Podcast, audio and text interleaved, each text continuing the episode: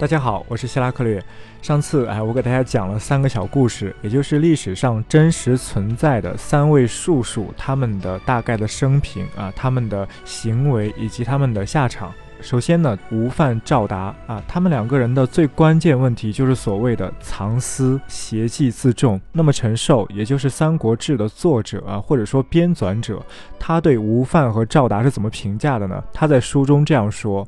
于其术精矣，其用思妙矣，然君子等亦心神，宜于大者远者，是以有识之士舍彼而取此也。”啊，陈寿的意思就是啊，吴范、赵达他们的技术非常的好，非常的奇妙，但是呢，一个君子他应该把心思用在大的方向上，用在高瞻远瞩上，而不是那么的小气、小格局的去想事情啊。为了自己的一官半职等等如何啊？哎，这就是陈寿对这两个人的评价，我个人是非常认同的。大家如果看过我网站上的占星文章，那肯定也知道，我本人是反对用小眼光、小格局、小胸怀去学习术数、去运用术数的，因为大千世界五光十色啊，各种人各类人都有。当然有一些人学习术数，然后用术数去解决自己的执着啊，然后靠这个术数去养家糊口，这无可厚非，没有可以指责的地方。但是不能说整个社会所有人、所有学术数、所有运用术数啊，所有学占星、所有搞占星的人全都这样，那这就不正常了，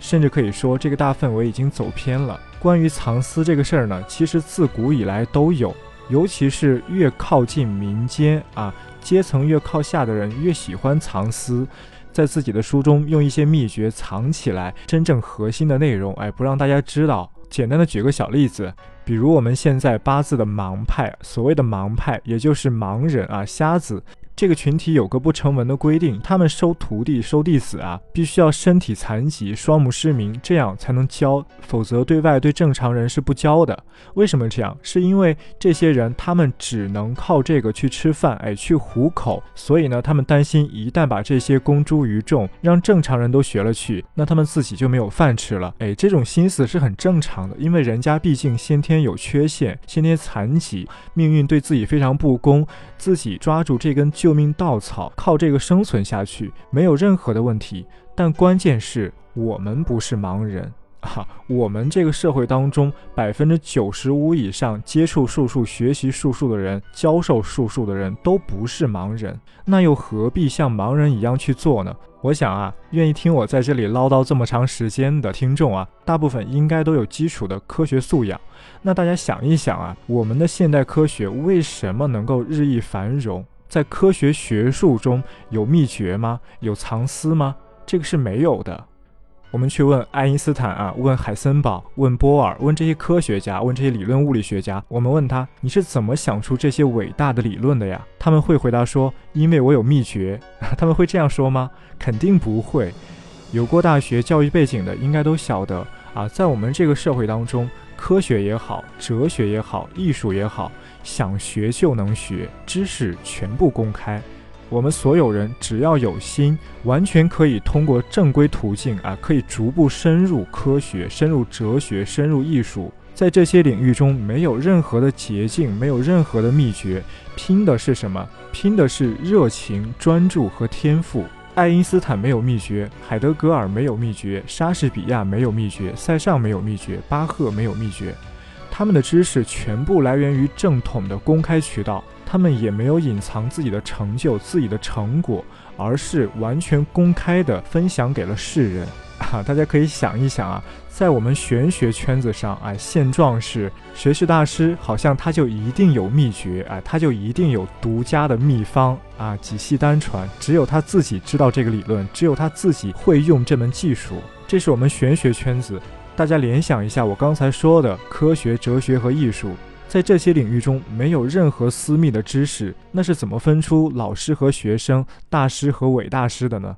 很简单啊，就是拼天赋、拼努力嘛。这些学术是靠深奥程度来筛选优劣，而不是靠秘诀或者秘传。面对完全公开的科学知识，有些人资质好、热情大、投入的时间多，那久而久之，自然可以翻过这面墙，成为这个领域当中的佼佼者。而绝大部分人呢，要么天资不够，要么三心二意，要么懒惰无所事事，自然就被淘汰下去了。这才是正常正统的学术生态哈。而不是像现在的玄学术数一样啊，是靠自己拥有一个秘诀，自己拥有一个秘传，自己拥有一个独家的法门来奠定自己的地位。其实大家如果了解历史的话，也会知道自古以来真正的大师都不会隐藏自己的理论，自己的技术哈、啊，没有什么秘诀秘传。荀子精通易经，荀子有秘诀吗？孔子从五十岁一心一意研究易经，他有秘诀吗？荀爽有秘诀吗？王弼有秘诀吗？邵雍有秘诀吗？程颐有秘诀吗？朱震有秘诀吗？朱熹有秘诀吗？都没有。这些真正的大师会把自己学到的、体会到的全部公开在书上，让大家可以自由的去阅读。因为第一，他们的想法很单纯，对玄学、对术数本身有真正的热情，他们不会把玄学术数和自己的生存问题联系在一起。第二，他们对自己的理论有足够的信心。什么意思呢？就是说他们创造出来的这些理论啊，非常的艰深，他们不会担心把这些理论公诸于众之后，哎，别人轻易就能学去了、啊、这怎么可能呢？思想家、哲学家、玄学家，他们的所思所想如果能轻易被另外一个人学去的话，我是指完全的理解、完全的学会，如果真能够这样的话，那他们就不配是思想家、哲学家。他们之所以是大师，就是即便你和他们在同一个起跑线上，即便你和他们有相同的基础，你追一百年也追不上。这才是真正的大师、啊、而不是像我们现在的玄学圈子里面，我有一个秘诀，我不外传，所以我是大师、啊、这种想法是很民间、很 low 的。我记得刘大军先生在某本书上的题词很有意思啊，是一句话，上面写着贤传大道，道传贤，意思是真正的贤者会传播大道，也只有下一代中真正的贤者才能够学会这个大道，这才是大道的传播方式、啊、而不是依靠秘诀秘传，这些其实都不重要。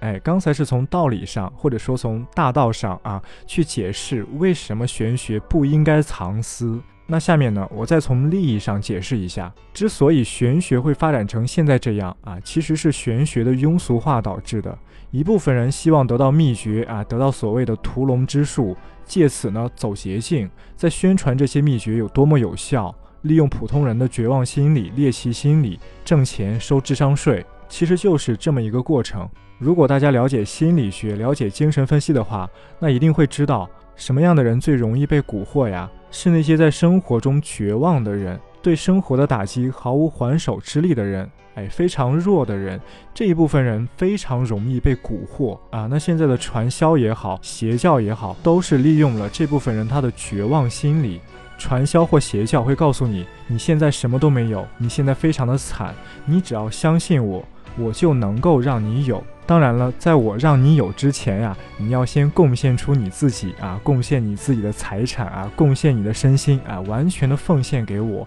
这样我就能够让你有啊。这套蛊惑人的说辞非常的经典，虽然我们现在站在局外说起来非常的简单，也显得这套说辞非常的可笑，但是由于人的劣根性，当你处在那样的境地的时候，你会不由自主的选择愿意去相信它。有一句话说得非常好啊，是一位法国诗人说的，他说，如果我能在睡梦中见到上帝，我为什么还要醒来呢？啊，这个意思点到为止啊，不再多说了，大家肯定听明白了。我想啊，这种心理啊，这种被蛊惑的遭遇啊，每个人应该都有，因为我们在年轻时或多或少都有非常无助的时候啊，那在这个时候就会很容易选择去相信明明非常虚假的人或者事。那么在玄学、在术数上所谓的秘诀，我想也是在很大程度上利用了人的这种心理。所以呢，对于玄学的爱好者啊，术数的求测者，占星的爱好者，都要注意一下，反省一下，看自己有没有被这种倾向带偏。好，那换个角度，对于术数的从业者啊，对于占卜师，对于算命师，对于这些人来讲呢，那你应不应该去藏私、去藏秘诀呢？啊，通过我昨天讲的吴范、赵达这两个例子啊，也不用我说了吧。很多事情呢，当我们自己在思考的时候，我们会认为，哎，这样做非常好。比如像藏秘诀吧，我们现在藏起来的秘诀，那非常好啊。哎，那这种技术只有我会，这种理论只有我知道，那别人都不懂，别人就会来求我，别人就会用非常有价值的东西来和我的这种技术做交换，哎，让我帮他们测算，给我钱也好，哎，给我名也好，给我利也好，我去帮他们测算，哎，他们给我相应的东西。我们在主观上肯定会这样打如意算盘。同样的，吴范赵达他也是这样想的呀。那赵达说的更直接，他就摆明了说，我祖父、我父亲，我都想用这套东西去求官啊，意思就是想用这套技术去换主公对自己的喜爱、对自己的赞赏、对自己的提拔。但是结果怎样呢？非但没有提上去，反而自己都没有落得好下场。为什么会这样？原因很简单。当你藏私，当你满口说秘诀的时候，你就已经把你这个人给商品化了。别人对秘诀的关注，对秘诀的尊重，远远大过对你的关注，对你的尊重。你这个人在别人心中一文不值，值钱的是你的秘诀。那这样的话，别人还会真心好好的对你吗？那结果自然是像孙权那样，用你的时候就利用你，不用你的时候就把你扔掉，然后等你的一切化成黄土的时候，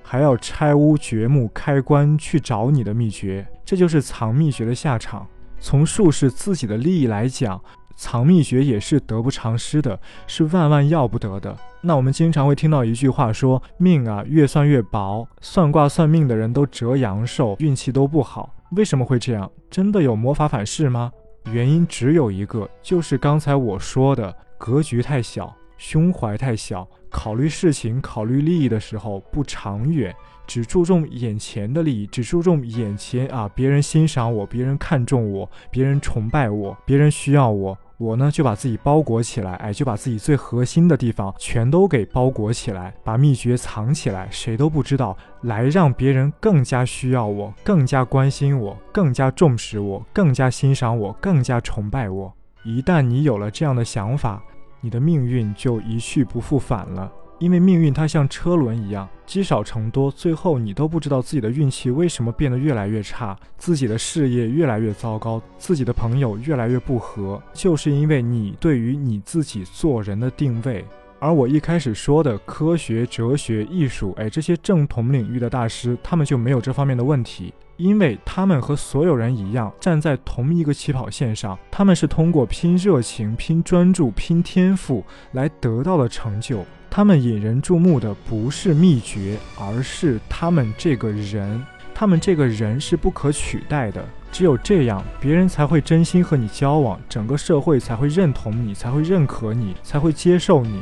因为你这个人能够持续的、无限的去发挥自己的天赋，发挥自己的作用，而不是靠包装起来的、藏起来的什么秘诀，这样才是真君子。当然呢，如果大部分学术术的、懂术术的人都能够这样去想问题，都能够这样去做，那何愁玄学不繁荣、不能被证明啊？玄学和每一个懂它的、用它的人都息息相关，都是联系在一起的。我们现在经常说玄学被科学歧视啊，玄学被主流意识形态排挤，但是我们也应该想一想，作为承载玄学的主体，我们有没有把自己的心态摆正？有没有把自己的原则坚守住？有没有真正的高远的目标？还是说仅仅把玄学术数当成我们悲惨生活的一个港湾啊？当我们有执念的时候，我们运用玄学帮我们达成；当我们缺钱的时候，我们用玄学帮我们挣钱。如果懂玄学、用术数的人，绝大部分都抱着这样的想法，那玄学是不可能复兴的。